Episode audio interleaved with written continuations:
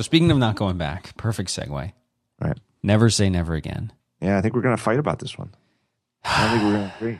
You tweeted over the weekend that this Did is the first one it. in the whole thing that you did not enjoy watching. Did not enjoy it.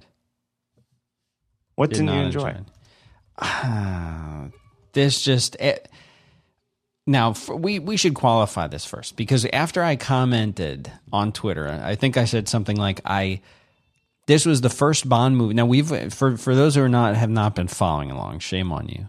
But we've been doing all the Bond movies in in order, and we're up to the second 1983 Bond movie. Never say never again.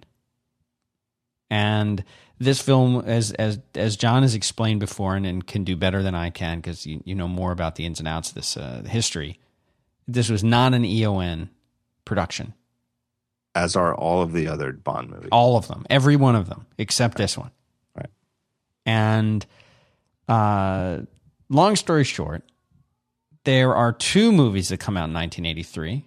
The the first of which is uh, is the one that we talked about last week, Octopussy, Roger Moore, and then uh, this Never Say Never Again comes out a few months later, I guess, with Sean Connery as Bond. He's referred to as Bond. He is Bond. But a lot of people will say that this movie is not canon. It's not done by EON, so it doesn't count or it doesn't matter. And yet, as you pointed out last week, Ian Fleming's name is attached to it. So wouldn't wouldn't that make it perhaps even more official than an EON? pro- Who knows? People will debate this, but that was you that. can it's it's sort of like uh uh, it's sort of like the debate in the between gin martinis and vodka martinis right where there's sort of a split in the martini world and traditionally a martini is made with gin and vermouth and more popular today, and at least for like maybe the last twenty or thirty years, is a vodka uh, a vodka martini, where instead of using gin, you use vodka. right. And there's sort of a split in the martini world where most people tend to have a preference between one or the other, and I think clearly more people have a preference today for vodka martinis over gin martinis. Definitely. but I do think it's true. But the vodka, there's like a religious split there, and and the gin people will often say that's not a martini. A martini is made with gin. Period. That's it. You can't call it a martini. And I always get this whenever I link to Jim Coudal's um, perfect martini recipe, which is a vodka martini Right. recipe. I, I'll get at least three, four emails from someone saying, "I don't, you know, that drink may taste good, but that's no martini." The gin martini people always say that that that's not a martini. Right. Whereas a vo- in my experience, and I personally prefer a vodka martini, although I do enjoy a gin martini. But to me, the vodka martini people are like they're not religious about it, and they don't they don't put down gin martini. Those people who, who prefer gin martinis, it's sort of like a live and let live thing. Like, okay, so it's not a martini, it's a vodka martini. Okay, but I love it. Right? There's there's like that. Right, right. So I feel like it's like that with the movie, where there's some people who want to insist that the Eon productions are the only ones, and so this doesn't count. Whereas, all right, well then it doesn't count. But it's a movie about it. I, I you know, it still ex- is a movie about James Bond, written by Ian Fleming, starring Sean Connery. Yeah. This- know. That means something. Right. So this this thing comes out now. I, I, think it's clearly worth putting into the. oh, we have to talk about. I mean, we even talked about Casino Royale, which was uh, horrible. Right. I mean that, that now that now here's the thing. People reminded me after I tweeted that they said, well, "Wait a minute, what about Casino Royale? You said that was unwatchable." This was not an unwatchable movie. This was a this was a, a good movie. They I didn't even it- try. The Casino Royale is so far out there. that I, I would say guy. that's worth not not. yeah, don't watch that if you haven't seen it. But this, to me, at the very least, you would have to agree whether you believe it's canon, whether you believe it's official, whether you believe it's real. It's a James Bond movie, Right. and it it, it if anything, it's uh, it's important in looking at the history of the James Bond films. It's a, it's an important movie in that sense, e- even because it isn't an EON production. It's, it's worth looking at. Uh, now you like this, Myra. You responded. I and- like it overall, but I, I it, there are some parts of it that are truly bad. And you I mean, said you watched it twice with your son over the weekend. I watched it twice over the weekend. Jonas So- really liked it. So here's Jonas is a very strong preference for Sean Connery over Roger Moore. Well, he's smart. really strong preference. And uh, to me, it's interesting because when I was a young boy, I preferred Rod. We we've had this conversation numerous times in this series Yeah. about because the more ones when we were kids in like the late seventies and early eighties seemed new, and the Connery ones all seemed old. Old. It just seemed like at the age of like eight, nine, ten, old is bad, new is good. Whereas That's right. Jonas's perspective, they're all old. They're all ancient because we haven't gotten to the ones that are even vaguely modern yet. Yeah. And When would that start? Would that be Dalton? Do you think would be ma- No, vaguely I- modern, or would I, it I think Pierce Brosnan. Brosnan? Yeah, I think the Brosnan ones. But I might be overestimating. I might be greatly overestimating how modern the late '90s feel to a seven-year-old boy, because that's like the equivalent for us of like the late '60s, and to me, the late '60s always seemed old. Oh yeah. Even even by like 1977, Yeah. 70, the old the, the late '60s. It was seemed like it was like ancient history. when you're a kid, you have this intense uh, perception of what what happened before you were born or Right. before you were aware. And it, and it's almost like anything that happened before you were aware is pretty much irrelevant. It's like BC. yeah, exactly. So I might be overestimating that, but I'm still curious to see what he'll think of the higher production values of of like the Pierce Brosnan ones. But anyway, Okay, he so, liked he liked this movie. so He thi- liked it. this movie He now. even says he likes the music. No, I is- did not. I- I, I- hate the music. Now, The here's the thing. So bad. So Although bad. some of it is okay. The music ranges from atrociously bad to eh. Yeah. At best, some of the scoring is acceptable. Like I, I think you, you're, I think you said that you, there was a favorite line in the movie. I couldn't identify it, but I already, No. I know that your favorite scene is the scene where, uh, where, uh, gosh, I say I already Largo, where Largo's uh, spying on his own girlfriend. No. That's your favorite scene.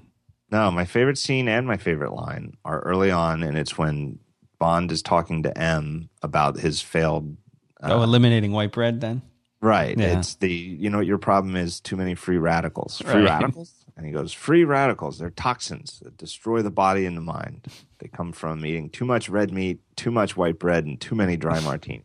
well, then I shall avoid eating and I white shall bread. cut out the white bread. I love that line, and It's it's delivered perfectly. And to me, it, it nails everything about Connery as the best Bond. To me, it is the it is it's the highlight of the movie, and it's to me it's it says everything about why Connery is the best Bond there ever was. Some of the other actors, maybe Pierce Brosnan could have could have done the second best job at that line. hmm Another good line, and somebody I I, I forget who, and if you're listening, uh, forgive me because I, I I didn't take a note of it. But somebody on Twitter, I think maybe it was email though, might have been email, uh, pointed out over the weekend about Never Say Never Again about another joke in it, and and contrasting Connery to Moore, is he's in Shrublands, the the spa, early on, and there's a, a cute young nurse there, and she says, uh, "I'd like to take a urine sample. Can you can you fill this with urine?" and he says, "From here, From here. right?" And it works, right? Whereas I think that if Moore had had done that line, it would seem creepy or something, right? well, I think Moore often came across as having a disdain for other people. And he would have said it like like you dummy, like you dummy, you know. You're so dumb. You're such a dumb little nurse. Like hmm. from here, ha, you know. Whereas Connery says it and it's like she's in on the joke. You know, and it's it comes across as flirtatious and look, I'm just trying to I'm just trying to have a little fun here.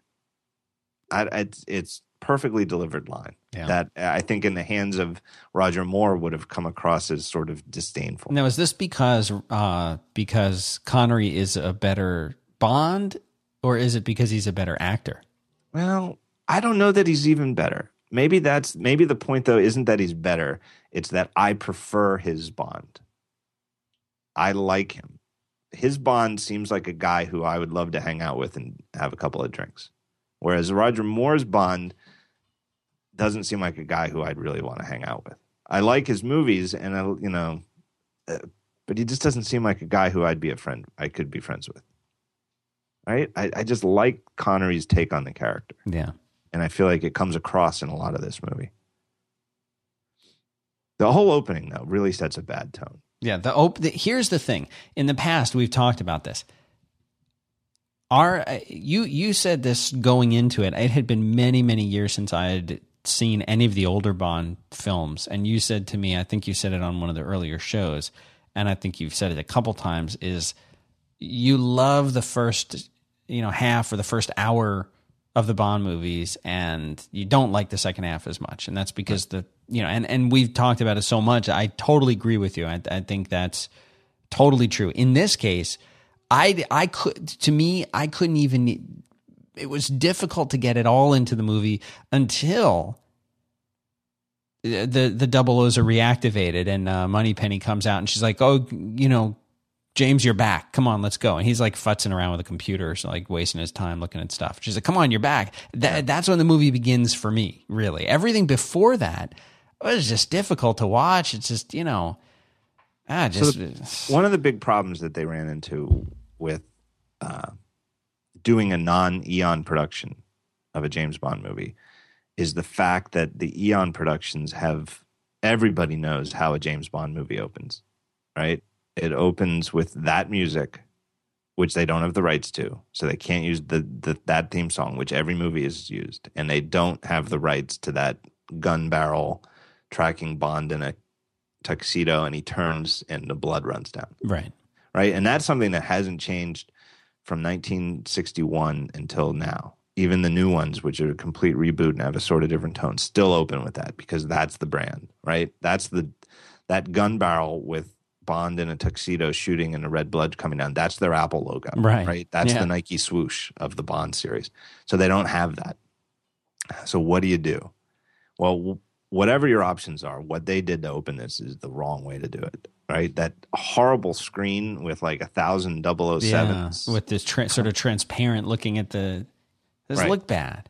Right, but the worst though is the music. The opening music Terrible. from the beginning is just atrociously bad, and on the DVD. Now, almost probably none of our listeners listen to it because it, it's high def on Netflix and it looks better. Actually, I, have seen the DVD before, and the DVD is a really bad transfer. This high def transfer that that Netflix has is really it looks it's I think it's definitely a different print than they than the old Never Say Never Again DVD. Uh, looks good but it doesn't have the extras. And the extras on Never Say Never Again are amazing. They're okay, the best so, extras. So somebody, uh, I think it was Roostro or somebody like that in the chat room like 15 minutes ago said for me to ask you if you think you would have enjoyed this movie as much if you did not know the backstory? Know the backstory and maybe had not. not. watched the, the all the DVD stuff. I think maybe not. I think it's the fact that I know it has it makes me forgiving of certain of these aspects and the way that the, that that that this production was beset by lawyers because the Eon people were suing them and that they you know long story short, and I am sure I didn't look, but I'm sure that the Wikipedia people have ripped off all of the information from the DVD extras, and so you can probably read it on Wikipedia and get the story. But basically, they set out with the idea of making a movie about acknowledging, fully acknowledging the fact that Bond is, you know, like a 50 year old man past his physical prime. Uh, and what what happens, you know, if against all the odds and all these crazy adventures he's had in his career, he survives and he's still in the mission and still in the service. And it's the 80s, the Cold War is winding down. Uh, his all of his supervisors, you know, the M that he grew up under and did is gone and replaced by a guy who's younger than Bond and has a totally different set of priorities and a disdain for the old way of doing things all of this stuff to me is fascinating and it's a way of saying let's do something different right? That's what they wanted to do. And mm. you can see parts of that right? The whole opening where bond sort of fails in his mission and you know is reprimanded by by his supervisor. Um, well, what did you what did you think of the new m though? Well and see this think, is this this touches i think he was well cast given the idea that that bond is in a different yeah, I think he was perfect. I think he mm, was. I thought I it was, was, terrible. I but I hated him. But I think that that's that's that's the milieu that they wanted to set this Bond in. No, definitely, He's, definitely, they they they did want to create that sort of tension. But I just didn't think he was that good of an actor. I mean, I, I, I liked him. No, I liked him. Didn't like I, him. I thought he was good because he. I thought I had. I, I I thought he was contemptible.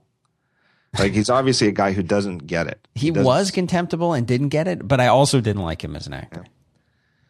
um, but they got beset upon by lawyers. And then you got you got the who- weird Q. The guy, he's all of a sudden he's like the Cockney Q. Oh, see, I liked it. I thought he, I liked the Q. I did. I, and Jonas liked him a lot too because they didn't try to cast a guy to play Llewelyn, whatever his name is. You know, the guy who is beloved Yeah. as the Q. They, you know, they didn't try to do that guy. It's like here's a totally different take on Q.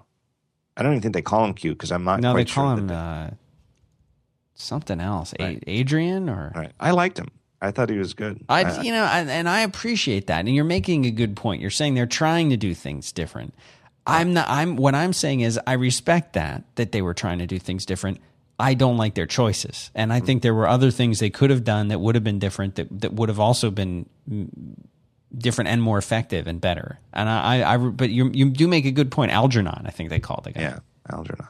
Um, All right, I did like Felix. beset- I did like Felix later. lawyers who said that you've got to stick to this. What they had, the reason, the whole reason they could make this movie is that it was Thunderball in particular, and everybody, you know, we talked about this last week before you even watched it. That this is a remake of Thunderball, Shrublands, stolen nuclear missiles from Spectre, Spectre's back, and you got to go to the Bahamas, and the the last of the missiles is underwater. It's all this stuff is all from Thunderball because Yeah. Thunderball is what this alternative production company had the rights to.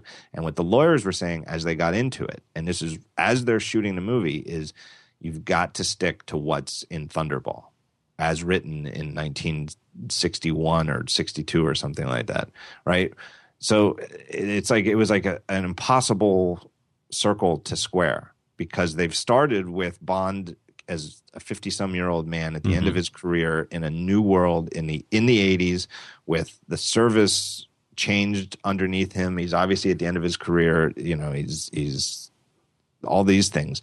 And then they're told you've got to make this movie that was written in the 60s extemporaneously and stick to everything that's in it. And so that's it and that's all these things that just don't really add up in the movie in a way they sort of dropped the whole older bond angle uh, all come out of that. And i think it's unfortunate. But the thing with the opening with the music the thing with the music is i, I guess one of the producers did that. And uh, it wasn't supposed to be shot like that. It was supposed to have like real sound. You know it wasn't supposed to be silent with this corny music over it. It was supposed to be um, like a cold opening. Hmm. and i'm convinced I, I i thought about even calling up sandwich but i don't want to put anything on him but i just thought it would be cool if someone took the video ripped the video for the opening adventure of never say never again don't change anything visually don't don't cut it but just take the soundtrack off and play the john barry bond theme hmm i think that that I- all of a sudden it's a much better scene with nothing other than just changing Yeah. the music be Yeah. I, I agree. I was listening. I went to uh, on Friday. I drove to pick up my son from school, and uh, there's the the movie channel on XM radio.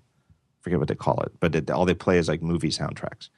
And um, the Dancing with Wolves uh, Mm.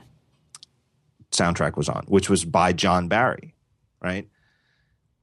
And all I could think when listening to it, I don't, I, I don't think I've ever seen Dancing with Wolves. Uh, if I have, I don't, I don't recall it. Um, Well, it's dan- dances with wolves. Oh, whatever the hell it is. That's why. It, I mean, it seems like a terrible movie. Um, It's not. It's a good movie. well, see, one of those movies where I hold it against it because it beat Goodfellas for the Oscar, and there's no. Everybody knows there's no way it could possibly be Correct. Correct. Goodfellas. So I hold it against it. It's the same way that I spent like 20 years without seeing Annie Hall because as a five year old boy, I knew all I knew about Annie Hall is it was the movie that beat Star Wars for the Oscar, and it took me like 30 years to break down why. Even and Annie Hall really is a great movie. Uh, That's one of my favorites. Um, but all I could think listening to John Barry's score for Dances with Wolves, which is fantastic, is that would have been a fantastic score for uh, Never Say Never Again. It did not sound like it, it sounded John Barry-ish in a way that like um, there's a John Williams ishness to every good John Williams score, right? But like the Indiana Jones theme song doesn't sound like Star Wars. It just sounds like it's from the same mind, right?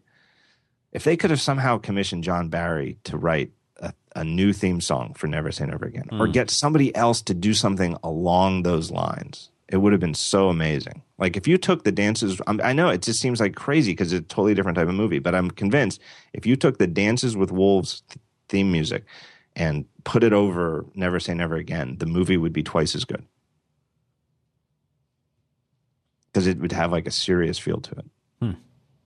That whole opening, though, it just doesn't make any sense. All it's right. just another one of these things where they rip off. They, they've like took the worst ideas from the Eon productions, like this whole let's fake people into thinking Bond is dead. Like, how many of these openings have involved Bond pretend dying? Mm-hmm. Um, At least three. because what sense? I mean, obviously, you you know, you're supposed to think he's on a real mission, and only at the very end, when the when the the kidnapped woman he unties her and she Right. stabs She him. stabs him. Then it cuts to what we just saw that we now have to watch the again and and see M's reaction to it. And, and the security footage just happens to match. the right, it's it's ex- the exact same footage that we just watched. The close up on the guy's face, Now everything. think about this. Where where did this take place? It certainly doesn't look like it took place anywhere in England because No. we see a long helicopter s- spot. it looks shot. like you know, it looks like in Cuba or Nicaragua or something. right, and Ecuador. we're supposed to believe that on these training missions that that they actually cast Like locals. like Latin American men with beards to play the bad guys. Like Right. they, you know, like if you, if you've ever mission- seen any training missions or things like that that, that like the military actually does uh it's you know they'll put they'll put like a blue shirt on the villain but that's Right. it that's like a regular you know it's it's a, it's Right, a gi cast- but he's wearing a they're not blue shirt Go and cast people with cigars and black beards. right Right. and they're also not gonna you know i i just i don't know i had a problem with that i just i wasn't in i don't know it, I think that the sucker punch is always it always leaves a bad taste in your mouth. yeah it does It always does. It's not a good way to open a movie. no But I'm telling you, if they would have had the theme music, it would have been better. I, I could I, I I will concede that that there's probably a million things that could have made that scene in the opening better. Right. That a, a four year old could have come up with. Anyway, I don't even know if I can. I don't even know if I can go through this whole movie chronologically. It was a lot that- of it looks like a Bond movie. I think they did a pretty good job, and you, you know, Irvin Kershner, pretty good director. I don't really know, think- I and I I don't know really which think- which part are you thinking looked like a Bond movie to you? I thought that the the the bank vault that has a secret door that leads to the Spectre uh, meeting room. Thought that looked like a looked like a Bond movie. It looked like an '80s Bond movie, but it Yeah. looked like a Bond movie. Hmm. Yeah, the whole thing with uh, uh, Fatima Blush and uh, okay. So here's let me let me go back in time. I remember this movie vi- very well. Watching this movie as a kid, this is one of those movies they'd put on HBO and they'd show it like eight times a day Right. for like the whole summer. And I, I have many memories of this movie from being the kid watching it. And I remember as a kid liking the movie, and I remember I remember it fondly. Like there were parts of the movie that I thought were great. And I had the same exact feelings about Octopussy. Watching them both as an adult, uh, I found Octopussy had some redeeming value to it, and th- this movie had less redeeming. Yeah. See, I feel the opposite way about the two. Yeah. I feel like Octopussy does much worse than I remember, and I, did you get the sense at all in this movie that I mean, I loved. Here's what I I'll tell you what I liked about this movie. I loved seeing Sean Connery back. I loved the idea that what would Sean Connery as Bond be like today? He is older. What what happens to these double O agents as they get older? This an- this addresses that. This answers those questions. I really like that. And there were aspects to this movie.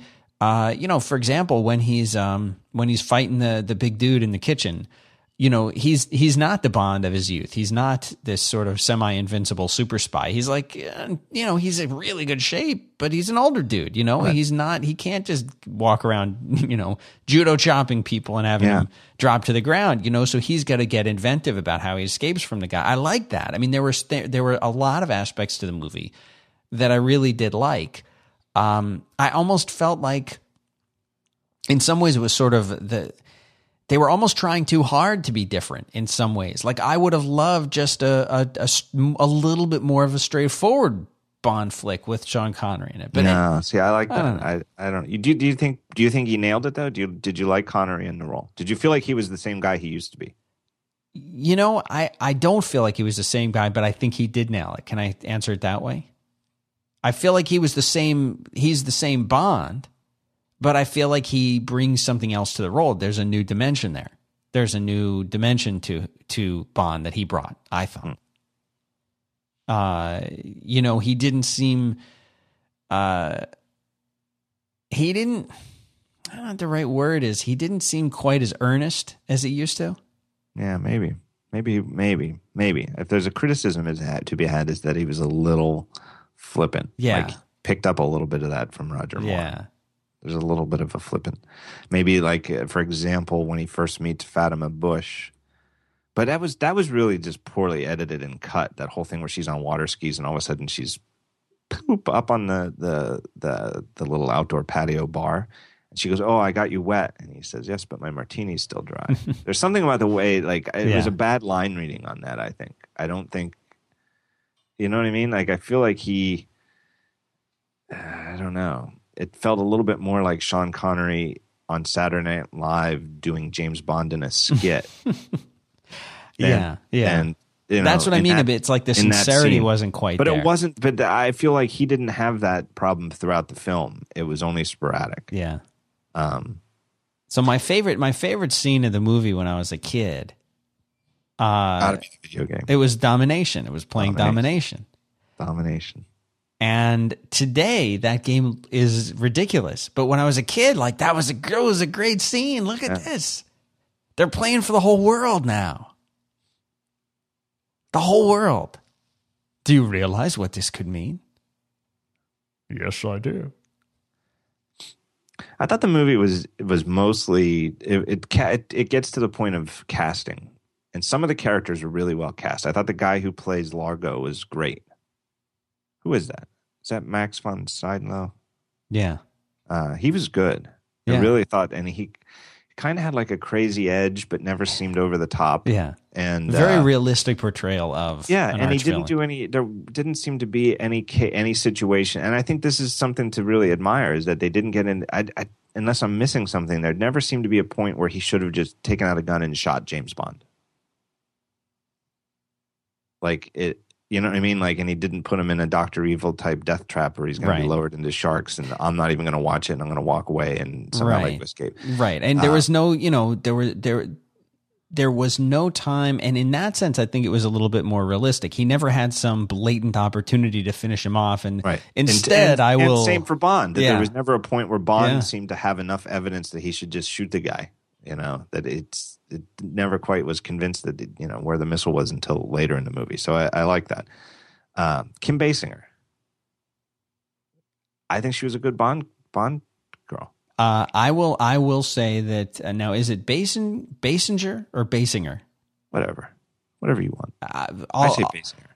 I, I will say this. I, I've always loved her. I always thought she was great. And I forgot how amazing she looked in this movie. And she was she's a good actress. I thought she played the part really well too. Yeah, uh, much better actress than the last couple of Bond girls. yeah. She's she and I it's like I, I almost feel bad that she didn't she wasn't in an EON production right. because I uh, feel like I, I they should bring her back for that or something because because I think it's Because- amazing though how I just thought she was great. I, and I remember as wouldn't a kid change a thing about her. I remember as a ten year old thinking she just plain looked great. Whereas now in hindsight, it's amazing to me how in 1983 it was very stylish for a woman to have a head full of hair that looked like dried straw. Yeah.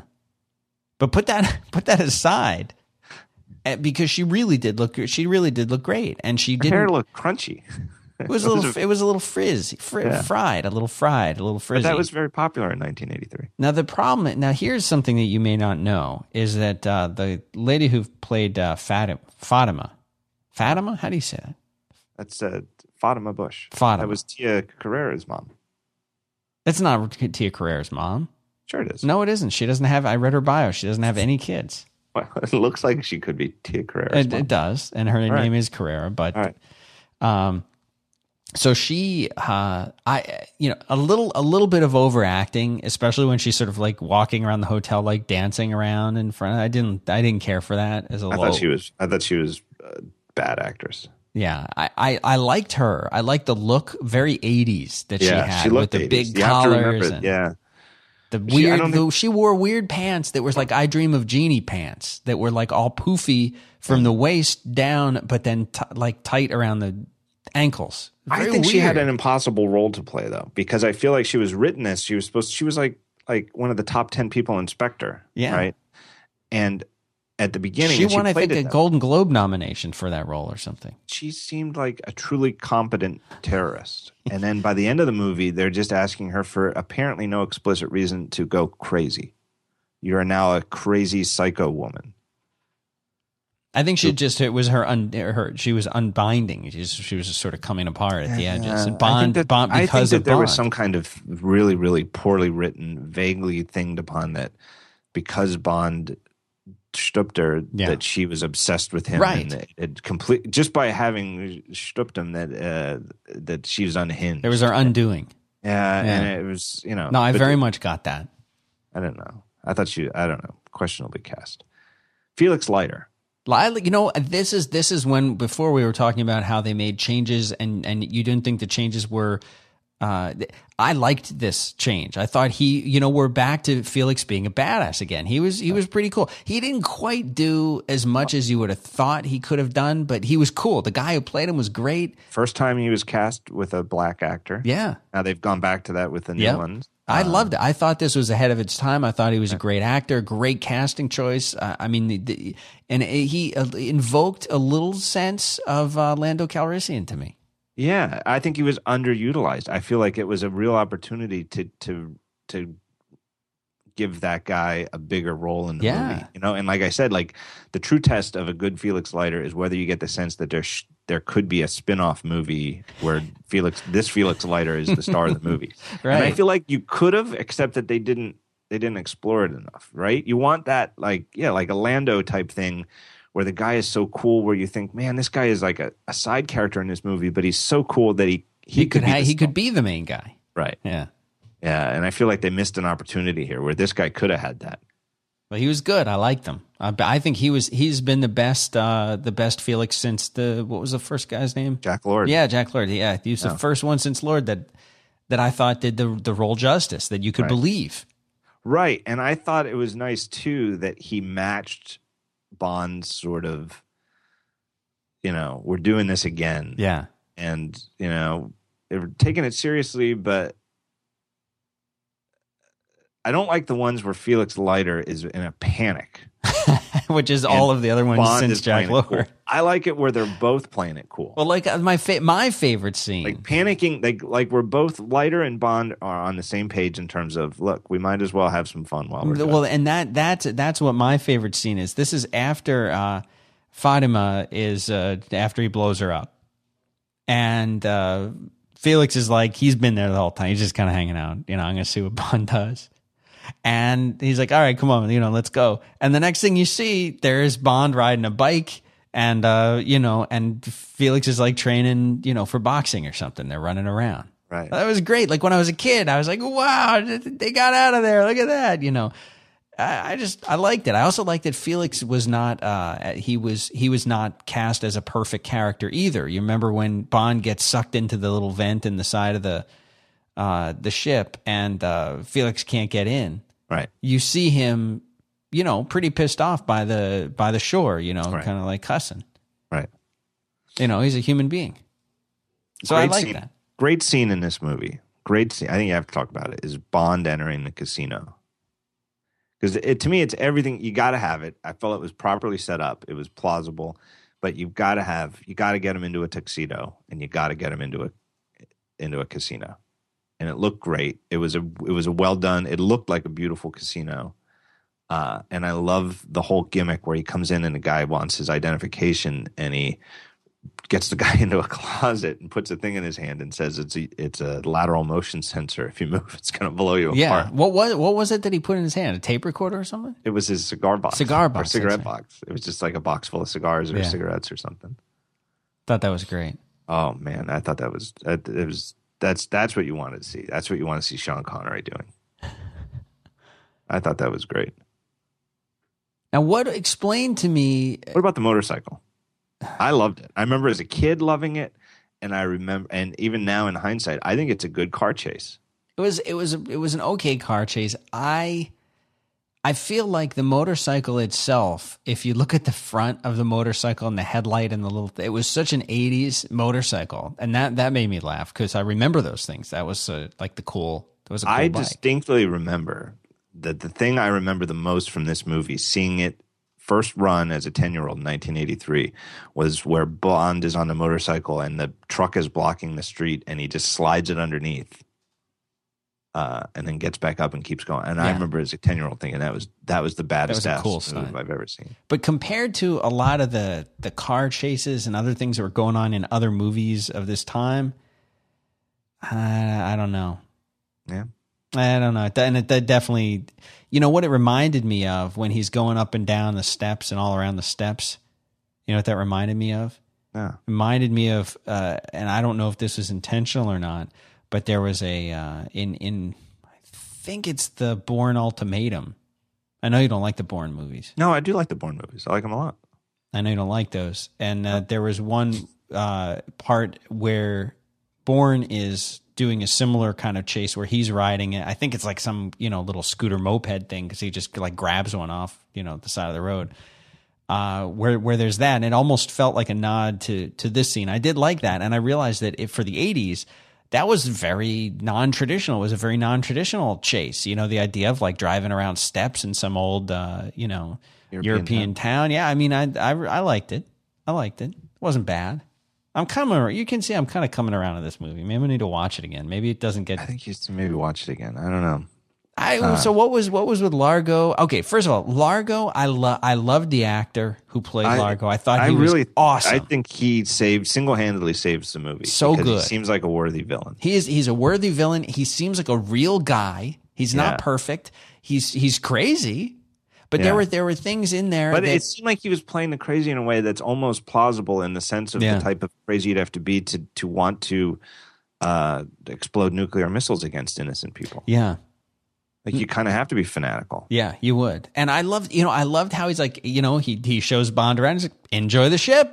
Right. Have fun in there. Don't, you know, and it's like, that's the kind of craziness because he knows Bond's going to do something in there. He knows he's going to mess around with it. And he's like, oh, and that's like, he almost enjoys it. Like when he's, when he's in his little, you know, Bond sneaks into the control room and does it and he realizes it and he starts getting pissed off and he, you know, he's smashing things. Then he, then the, he, he smashes the, the, uh, the record player and the record player is all busted. And then he hears the alarm. He's like, oh, you know, and he's like into it. He like, he likes the drama. I, I like that. I thought The it was logic, the well logic played. of the movie. I wish I had an office like Largo's. I wish my my little office. That's not what did. your thing looks like. No, I wish it did. I, I wish always it was assumed you, and then like- you can like open it up. The thing opens up, and you get to like spy on your wife walking around the house or something. Yeah, unbeknownst to her. Yeah. Like Uh, I why? don't- Why are you I don't really spying want the on your one-way mirror. own? I don't want the one way mirror thing. I just want that little like cl- closet like thing full of computers. Why do you spy on your own girlfriend? Like, do you He's a think? creep. He's a creep. Yeah, and he's- that's what that's what I liked. Is you like, know what? And he was he was jealous already of her dancing instructor. yeah. Well, they he's a- were they were a little too close. They were they didn't have to choose that kind of dancing. They could. Yeah, I don't think he should have been threatened that by that guy though. No, he shouldn't know have what I been. But uh, I don't. You know, there were there were some weird. Th- so what was going on with the auction, the Kim Basinger auction at the end of the movie? Why? I mean, I, that just seemed really odd to me. The way they were, they were doing the auction. I don't I don't even remember that. What are you talking about? Kim Basinger is is up on a a, a post. With, oh, with they were selling her as a sex slave to those Afghan guys. Yeah, but like, how does like that's how he's getting rid of her? You know, Yeah. I, I don't know. he's a sicko. He's a real sicko. Yeah, I mean that's weird. that's like a fate worse than death. He did kind of respect Fatima though. Kind of Yeah. liked her. Like they were equals. Yeah. So maybe you could argue that there's there's the there's the sort of Bondian villain. Why don't you just kill somebody instead of uh, doing that? But you could almost excuse it there because he wasn't really threatened by her. It wasn't like he was letting a world class assassin live. He was let you know trying to kill his girlfriend in the most cruel way possible because she betrayed him. So I even forgive that. All right. What else do you want to say? Not about so sure thing? about the horse jumping off the. the Nah. And can you do that to a horse? Like today? Like in in uh, 2011, could you push a horse off the side of a mountain? I don't think so. You can lead a horse to water, but you can't make it, can't make it jump off a cliff. No, you know what I'm saying. I mean, like like the laws that they have around Oh, animal. Yeah, I don't know how they did that. I don't know how much of that. Clearly, the horse was falling a couple stories into the water. You can't just do that. Like would they like like today it would be CG anyway. But it was never like this when I was in the Navy. yeah, I don't know. How about You know, X- how about the XT7B jetpacks? That's just weird. Like You why? What I feel like that was. I feel like the XT7B jetpacks were. I wouldn't even be surprised if they shot that like afterwards. Like, uh, we need something to compete. I feel like somebody came in and felt like we didn't have enough gadgets. Yeah. You know, and it maybe they were like, you know, that motorcycle chase was cool, but uh, we should have had more like gadgets shooting at it. We should have had more smoke screens and oil slicks and machine guns and and something that you know we didn't have enough gadgetry in, involved. So let's let's give them a jetpack. Okay, I have two more two more points, and then I, I I think I have to be done talking about this thing. Uh, what did you think of Domino killing Largo instead of Bond killing the the, the guy at the end? Well, that's interesting. Now, part of that is that's how that's from the novel. Uh, in the novel, Bond, I, I might get some of the details wrong, but Bond to go after this last missile uh, gets hurt very badly, like like while being dragged behind like a motorboat or Right. something, and like scraped up along like uh, coral in the bottom of the ocean. Like he's all ripped up and in bad shape underwater, and he's fighting Largo, and he's like fighting to, he's like struggling to even remain conscious because of the beating he's taken just to catch up to him. And he does catch up, but Largo's about to kill him, and Domino and, ends up, you know, unbeknownst to them, you know, and she and she was established earlier in the novel as a, a expert scuba diver, um, and has a harpoon gun and kills Largo. So that's from the novel. So that might be something that was from the lawyers. Like, look, you guys, you know, we're getting sued out the ass. All we, you know, you got to stick to the book. um, but on the other hand, maybe they went with it, even though it was from the book, because I kind of got the sense it goes back to the thing where Bond is an old guy past his prime. Like he doesn't stop the missile from leaving that that like Indiana Jones looking Right. Yeah. The little. Temple. Yeah. it's like he kind of gets stuck up there and he's slower. It it just seems to me like maybe he he could have and should have and wanted to stop it before it went through that tunnel that exploded, and Hmm. he could because he's slow and he's old, you know. And I kind of feel like it plays into that. Like uh, he lets that missile get out of there. And then even when he does catch up to it, he needs, you know, he needs somebody else to help Right. him. It's see for me, and I don't I don't know if this was intentional or not, but I think that almost set up the ending a little bit, which is to say that you know he's he's retiring, he's settling down, right? He's sort of he's done now, and it didn't it didn't end with you know it could have ended with uh, him and Kim out on the a boat or something, but it didn't. You know, it goes back and he's in the pool or the hot tub or whatever. He hears a bean sneaking around, and you know, eh, but this is the where he says, you know, I'm, you know, I'm, I'm retiring, and almost set it up like that, like, you know, here's, you know, this is it, and and Dom, Domino seems pretty happy. She's like, oh, you know, never, and he's like, you know, never, and that that whole thing. So in a way, it like made sense. It's like he really, you know, he didn't come out and say, oh, I'm getting too old for this, you know, the that Yeah, I line. thought it was. I like the ending. I, I did too. What about the wink though? Do we need a wink? Did you think I, was going to let that go? I would have done it without the wink Yeah. I would definitely would have done it without the wink I mean, do we need? Do, what did that I don't, add? think it, I don't think it hurt it. It didn't ruin it for me. I didn't like it I would- that's uh, that is that's that's the last moment we see in real life, and and that's the last we'll ever see Sean Connery as James Bond. all right. This with this goofy little wink. Ding. Yeah, I didn't. you know, I don't. I, but I agree. wink. It didn't ruin Given it, but wink, it's yeah. it, he did he did as good a job with it as possible. whose idea do you think the wink was? I don't know. It was a, that was the '80s. Everything had to end with a freeze frame. You know, remember all the shows, all like every episode of the A Team, every episode of you know BJ and the Bear. It always, he always had to end with a, a, a freeze frame. One little thing that I think it gets glossed over, and I feel like it's the way that this movie, to its detriment, follows. It, it assumes on the audience the a familiarity with how James Bond movies go, right? Because they have two nuclear missiles, right? There's two that were stolen. And there are only the movie only shows the chase for one of them, Right. and the other one they just explain away in about ten seconds. with, Right. Well, He's like, oh, in it's Wash- underneath the president's feet. And then the next thing, we have uncovered the bomb and defused Right. it. Everything Like, is if all fine. you if all you knew is that there was a nuclear bomb somewhere in Washington D.C., it you know they they- they just act like well that oh given that much information easy like. Wouldn't you just assume if there were two rogue nukes that maybe like the two of the two of the places where you'd think maybe they'd be would be like Manhattan, Yeah, and Manhattan Washington D.C. Washington. So wouldn't you already be looking in Washington D.C. about as well as you could look? And and Like- yeah, and there's no explanation of like where it was or how it got there. It's uh, just underneath the president's feet. Okay. I, it, uh, the movie would have made much more sense and be better written if they had only just stolen one nuclear missile and it was the one that they were after. But I feel like maybe they got stuck with the story about two because of the legal stuff about you have to stick to Thunderball and Thunderball there were two. right. But they just brush off the one in Washington. It's just well, we found that one. Yeah, we got that one. No problem. Thanks for tipping us off that it was here. All right. Well, that's it for this week. Next week, a, what is it was such a low rent production that they had to play the same song at the end that they played at the beginning. they really and they had budget problems. They really did. Did they really? The movie did well. I, th- I think I read here, looking at the Wikipedia page. did not says- do as well as Octopussy. But honestly, and, and I think, you know, I, I can only imagine it personally that Roger Moore and Sean Connery sort of, you know, I, I would be competitive about that. Yeah. You know, but I, I feel like though clearly the marketing was had to be better for the other one. Yeah, and uh, they also I re- was reading about that where it was saying, I mean, this movie did 160 million, but they were saying that that this one was also released released at a different time of year that maybe isn't as Amenable to it. yeah, exactly, exactly. Well, what what movie do we have next week to watch? The last of the Roger Moores, 1985's A View to a Kill. View to a Kill, another movie that I remember very very fondly. Uh, it had uh, Grace a, Jones. yeah Grace Jones. It had I a almost said Grace Slick, but that would have been a very good casting. different movie. Grace Jones. It had a uh, a an escalator to nowhere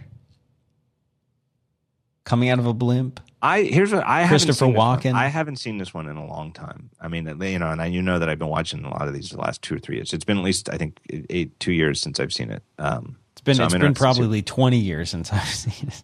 I I'm interested to see it in the context of Roger Moore's clearly very old. Oh yeah. Oh uh, yeah. and and there was already talk going back to For Your Eyes Only in 1981 that there would be a new actor, and that whole thing where they wrote this thing where uh, he visits the grave of his wife and chases a Blofeld guy. That that was all to establish a new actor as the movie, and they backed away from it, and Right. then they did Octopussy with him, and then they do another one with him. So they did three more with him after they everybody agreed that maybe he was getting too old for it. Um, but here we've got 1983, where he's one movie into it, and in Octopussy, there's no acknowledgement in the plot or the way it's played that he's getting older. Right? Like you're, it seems as though the audience is supposed to believe that he's just at the same prime of life as he ever was. Then Never Say Never Again comes out with a uh, rival production, the rival actor, and they do acknowledge it. I mean, whether they did it well or not, but it was there. Yeah. It's this idea Yeah. that these guys are old and what happens when you're old. And then they go back in View to a Kill and they don't they don't acknowledge that he's old. And I think it's been a long two years on Roger Moore's face. I mean, I think he looks significantly older in A View to a Kill than he does even in Octopussy. And I think it I, I don't know. I think it I think the I think the, I in my recollection of it from two years ago, I think the movie falls apart on the the way that it you're supposed to believe that this guy is like 30 39 years old. Yeah. View to a Kill. Yep. All right. We'll be back next week.